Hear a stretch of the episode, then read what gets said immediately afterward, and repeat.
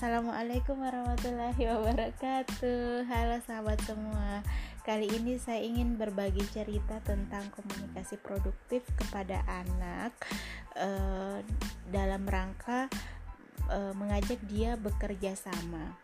Jadi ceritanya pagi ini saya mau mengganti spray tempat tidur ya karena e, terkena ompol juga karena udah kotor ya untuk menghindari sensitivitas pada kulit anak saya yang kedua itu karena dia kulitnya cukup sensitif jadi spray e, minimal harus dike, diganti dua kali seminggu. Nah e, untuk mengganti spray ini saya mencoba mengerjakannya sendiri tapi anak saya yang pertama Al-Fatih itu ya di situ ikut ikut apa ya main-main di dekat situ ikut tanya-tanya lagi apa Umi uh, terus tanya juga mau apa? Dan banyaklah pertanyaan untuk anak usia 3 tahunan kan apa ya sering bertanya seperti itu. Sedangkan saya lagi fokus merapikan spray ya sesekali sih saya jawab pertanyaannya. Nah pada saat itu karena saya melihat dia kayaknya uh, apa ya tertarik dengan aktivitas saya makanya saya langsung menawari Fatih tolong bantu Umi ya rapikan spray iya Umi. Terus dia akhirnya membantu saya uh, misalnya memberdirikan uh, uh, kasur tempat tidur dia membantu saya pegang kemudian membantu saya uh, merapikan ya memasukkan apa itu kain spraynya ke ke bawah kasur gitu.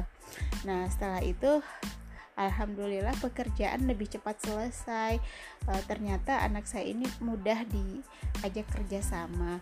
Nah komunikasi produktif yang saya lihat uh, bekerja dengan baik di situasi saya yaitu saya langsung ini mengajak dia untuk bekerja sama jadi saya tidak mengaj saya tidak apa ya bilang uh, kayak perintah gitu tapi saya mencoba mengajak dia seperti teman uh, ayo tolong bantu saya gitu. Nah alhamdulillah anak saya ini apa ya karena dia excited dengan apa yang saya lakukan terus dia banyak tanya mungkin dia ingin tahu bagaimana cara merapikan spray akhirnya dia juga dengan senang hati membantu saya.